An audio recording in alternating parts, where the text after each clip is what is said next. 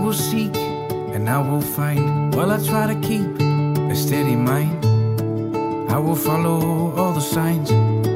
This healing takes time.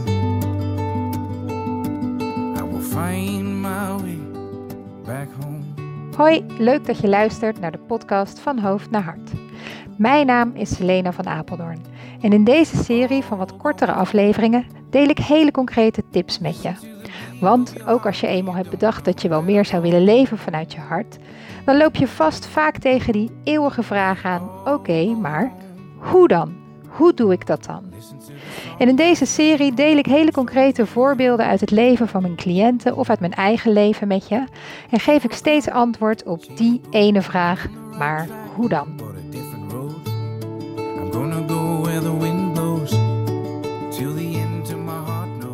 Welkom allemaal bij deze tweede aflevering van de serie Maar hoe dan? En vandaag wil ik het met jullie hebben over emoties. En dan vooral de vraag die ik hier best wel vaak krijg: hoe doe je dat? Omgaan met je gevoel. En ehm, nou, de aanleiding voor deze aflevering is dat ik eh, hele leuke reacties kreeg op de vorige aflevering, waarin ik vroeg waar je nou tegenaan liep. En dat ik toevallig in dezelfde week ook een cliënt zag die precies met deze vraag eigenlijk binnenkwam. En eh, ik zal haar even als voorbeeld nemen, omdat dat het mogelijk wat concreter voor je maakt.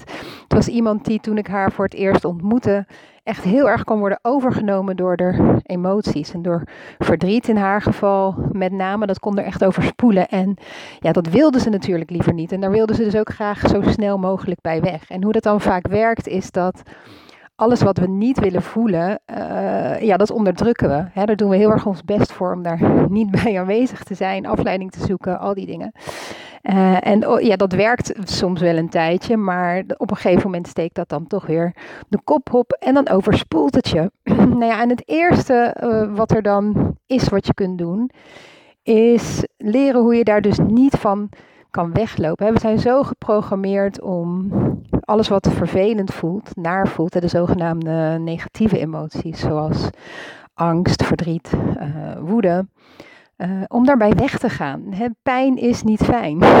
Daar willen we eigenlijk zo snel mogelijk bij weg. Maar ja, wat de Boeddha ook al zei, dat is eigenlijk uiteindelijk de bron van al het lijden. Want dan ben je dus je hele leven bezig met heel veel energie steken in alles wat je uh, vervelend vindt, lastig vindt maar niet te voelen. En dit gebeurt natuurlijk onbewust. Um, maar dat is vaak wel hoe het werkt. En de eerste stap is dan dus om jezelf te leren hoe je die emoties uh, uh, werkelijk kan voelen. Dus te stoppen met dat onderdrukken. Iemand zei wel eens heel mooi tegen mij: emoties, ja, die zijn er eigenlijk om gevoeld te worden.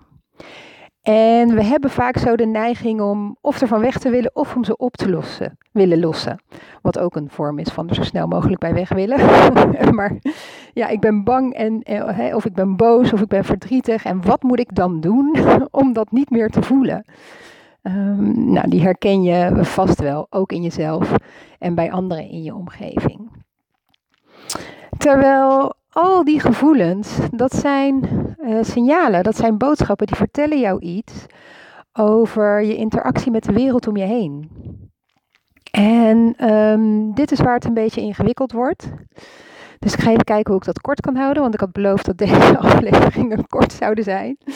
En wie weet maak ik er nog wel een keer een uitgebreide uh, blog of podcast van. Maar uh, kijk, er gebeurt iets hè, in je leven. En dan is jouw reactie dat je iets voelt. Dus er komt een emotie op. En um, de vraag is hoe heftig die emotie is. Is de, uh, de reactie die je voelt, is die passend bij het moment of zit daar meer lading? Nou, en in het voorbeeld van de vrouw waar ik net al over vertelde, die wat overspoeld werd door haar emoties.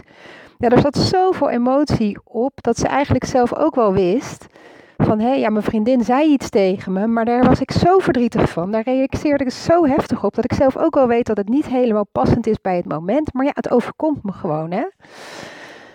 Um, en het eerste wat je dan dus te doen hebt, is wat afstand te nemen, wat rust te vinden in jezelf. Uh, daar is mindfulness heel handig in. Dus hè, met het opbouwen van lichaamsbewustzijn en van dingen als uh, je ademhaling, uh, maar ook gronding vinden. Hè. Kun je uh, wat ruimte creëren tussen jou en die emotie. Wat vaak niet nodig is als het een emotie is die alleen maar komt door iets wat in het nu gebeurt. Want dan zijn die emoties vaak een stuk minder heftig. Um, kijken of ik daar een goed voorbeeld van heb.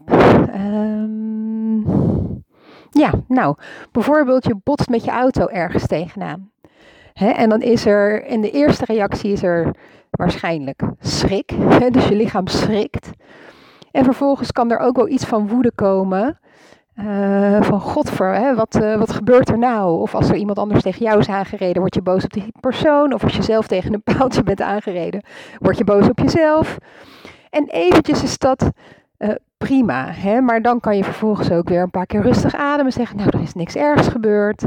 En dan laat je het weer los. Maar als iemand heel heftig reageert, dus echt super boos wordt op diegene die tegen hem of haar is aangebotst. Of je ligt zelf nog een dag wakker van, hé, ja, maar dan heb ik schade veroorzaakt aan de auto, de verzekering weer. En je bent jezelf daar innerlijk helemaal mee uh, met de innerlijke zweep van over aan het geven. Ja, dan weet je dat er eigenlijk vaak ook wat onder uh, ligt. Hè? Dus frustratie of woede um, die opgebouwd is eerder, die er niet uit kan.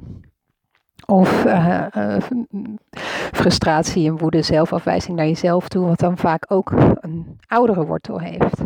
Ja, en wat doe je daar dan mee? Nou, het eerste is dat je je er bewust van wordt dat dat zo is. Dus je zou jezelf, als je in een emotie terechtkomt, eens kunnen afvragen: past dit bij het nu?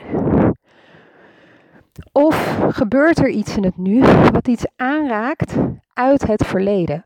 Dat noemen we dan een trigger. Hè? Dus gebeurt er iets in het nu wat drukt op een blauwe plek uh, uh, ergens in mijn zijn? Um, en ja, dan is het goed om even afstand te nemen. Hè? Dus die ruimte te creëren, een paar keer diep adem te halen, uh, je aandacht op je lichaam te richten. En dus te gaan opmerken wat er daar nu eigenlijk gebeurt. En vooral te voelen wat je voelt, noem ik dat dan maar. Dus sta die emotie dan maar eens helemaal toe. dus word maar eens heel erg boos en voel eens hoe dat voelt in je lichaam. En niet per se naar een ander toe, maar in ieder geval uh, in je eigen lijf. Voel maar eens dat je uh, heel erg geraakt bent door iets, heel verdrietig bent door iets. Of, of, voel ook maar eens, hoe voelt angst eigenlijk? Hoe voelt het eigenlijk om bang te zijn? En wat je daarmee in ieder geval doet, is dat je de waarnemersspier, noem ik dat dan maar, gaat trainen. Dus dat je iets in jezelf ontwikkelt wat doorheeft dat je al die angst, woede of verdriet voelt. Hè, wat waarneemt dat je zo geraakt wordt. En daarmee creëer je in ieder geval al wat ruimte tussen jezelf en dat heftige gevoel. En uh, de volgende stap is eigenlijk dat je jezelf dan eens afvraagt. Hè, dus als je dit gevoel helemaal hebt toegestaan, helemaal hebt uh, doorvoeld in je lichaam, dat je dan jezelf eens de vraag stelt: maar wat raakt mij nu zo hierin? Hè? Dus wat maakt dat ik zo verdrietig, bang of boos ben? Want dan Um, kom je een beetje naar de wortel van waar, waar dat ooit is ontstaan, waar die oude pijn eigenlijk over gaat. En in het voorbeeld van uh, de cliënten die ik net noemde, die dus heel erg veel verdriet bij zich droeg, wat ook regelmatig werd getriggerd in de interactie met haar vriendin, bleek het haar eigenlijk te raken dat ze zich niet gezien voelde in wat zij nodig had, of niet gehoord voelde in haar behoeftes. En daar zat dan weer een laagje onder. Um, wat vroeger is ontstaan als een vorm van overleving in een gezin waar er eigenlijk heel weinig ruimte was voor uh, emoties en gevoelens en de behoeften van het kind.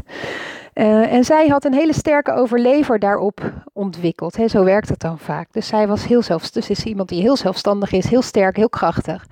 En ook gewend om uh, op hard doorzetten en op wilskracht uh, zichzelf staande te houden in de wereld. Maar daaronder ligt dan een heel groot tekort vaak van maar wie heeft er nou aandacht voor mij?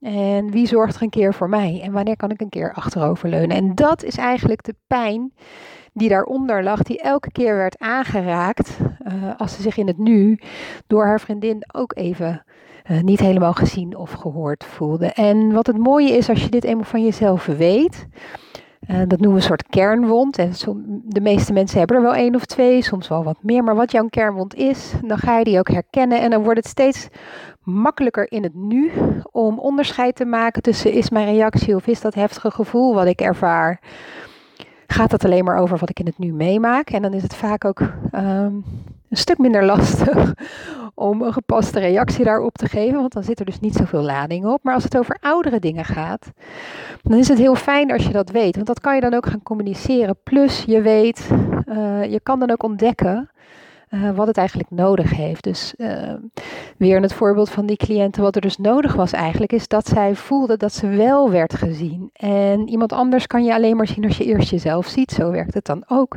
Dus zij mocht eerst dat deel van zichzelf eens helemaal gaan aankijken wat zo'n behoefte had aan koestering, aan verzorging, aan uh, gezien worden. En dat is dus, zoals je je misschien wel kan voorstellen een heel kwetsbaar deel en een heel tegengesteld deel tegen de sterke vrouw die ze ook in zich heeft, die de overlevingsrol uh, uh, was en die haar ook heel veel goeds heeft gebracht in haar leven. Maar er stukje kwetsbaarheid, daar was ze wel het contact enigszins mee verloren. En dus dat is dan de eerste stap dat je gaat doen voor jezelf, hè, wat eigenlijk de onderliggende behoefte is, waar al die emotie vandaan komt. En op het moment dat zij zichzelf kon zien in die kwetsbaarheid en in de behoefte om er helemaal te mogen zijn met al haar gevoelens en al haar emoties en al haar raakbaarheden, uh, kon ze daarin zichzelf aandacht geven, maar ook naar haar vriendin toe helder communiceren van joh, als je dit zegt tegen mij, dan raakt dat me heel erg, want dan voel ik me niet gezien. En dat doet heel veel pijn, want nou ja, en dan kan ze al of niet delen dat dat ook een geschiedenis heeft. Maar het maakt in ieder geval dat je een stuk zuiverder en kloppender uh, reageert in het nu. Goh, nou ben ik geloof ik gelijk al de diepte ingegaan. Kan ik niet helpen, het is echt een soort afwijking. Um, dus ik zou even kijken of ik kan samenvatten wat het belangrijkste is wat ik je in deze aflevering wilde meegeven als het gaat over de vraag omgaan met gevoel. Hoe doe je dat nou? Nou, stap 1 is dan dat je het gaat voelen. Dus voel eerst gewoon maar eens al die emotie. En hoe doe je dat nou op een, op een goede manier, op een fijne manier? Is door het te voelen in je lijf. Dus stel jezelf eens de vraag: wat voel ik nu in mijn lichaam? Want alles wat je voelt gaat via je lijf. Elke emotie heeft plek in je lijf. Dus dat is het eerste. Voelen wat je voelt. Stap 2 is dan jezelf eens af te vragen wat ik nu voel, datgene wat ik nu voel. Is dat van nu? Of is het iets ouders? Voel ik daar lading onder? Um, is mijn reactie wat intenser dan wat alleen bij het nu passend zou zijn? Als het antwoord daarop nee is, nou dan ben je snel klaar. En als het antwoord daarop ja is, er zit toch wel nog een ouder stukje. Ja, dan zou je een derde stap kunnen overwegen. En dat is echt eens gaan kijken naar. Oké, maar wat raakt mij dan zo? Dus waarin uh, uh, triggert mij dit? En dat is uh, wel wat lastiger. dat zijn ook vaardigheden die ik mijn cliënten uh, in trajecten leer. Maar je kan zelf daar toch ook wel eens een keer mee gaan experimenteren. Door gewoon eens te gaan zitten, te voelen wat je in je lichaam voelt en jezelf die vraag te stellen. Wat raakt mij dan nu? En stel jezelf eens open voor het antwoord en kijk wat er komt. Dat was het weer voor deze week. Heb je nou zelf nog iets waarmee je rondloopt waarvan je je afvraagt, maar hoe dan doe ik dat dan? Uh, mail me dan eventjes en wie weet gebruik ik dat dan weer als input voor de volgende aflevering. Heel erg bedankt voor het luisteren en tot de volgende keer.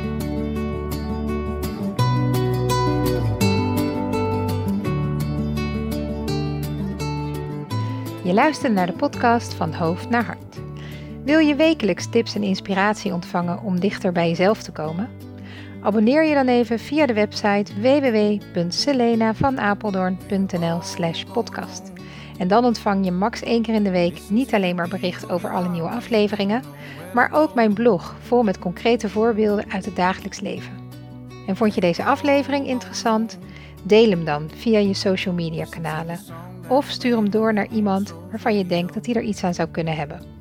Zo laten we samen zoveel mogelijk mensen zien dat naar je gevoel luisteren misschien niet altijd even makkelijk is, maar dat het kan. En hoe dan? Bedankt voor het luisteren en graag tot de volgende keer.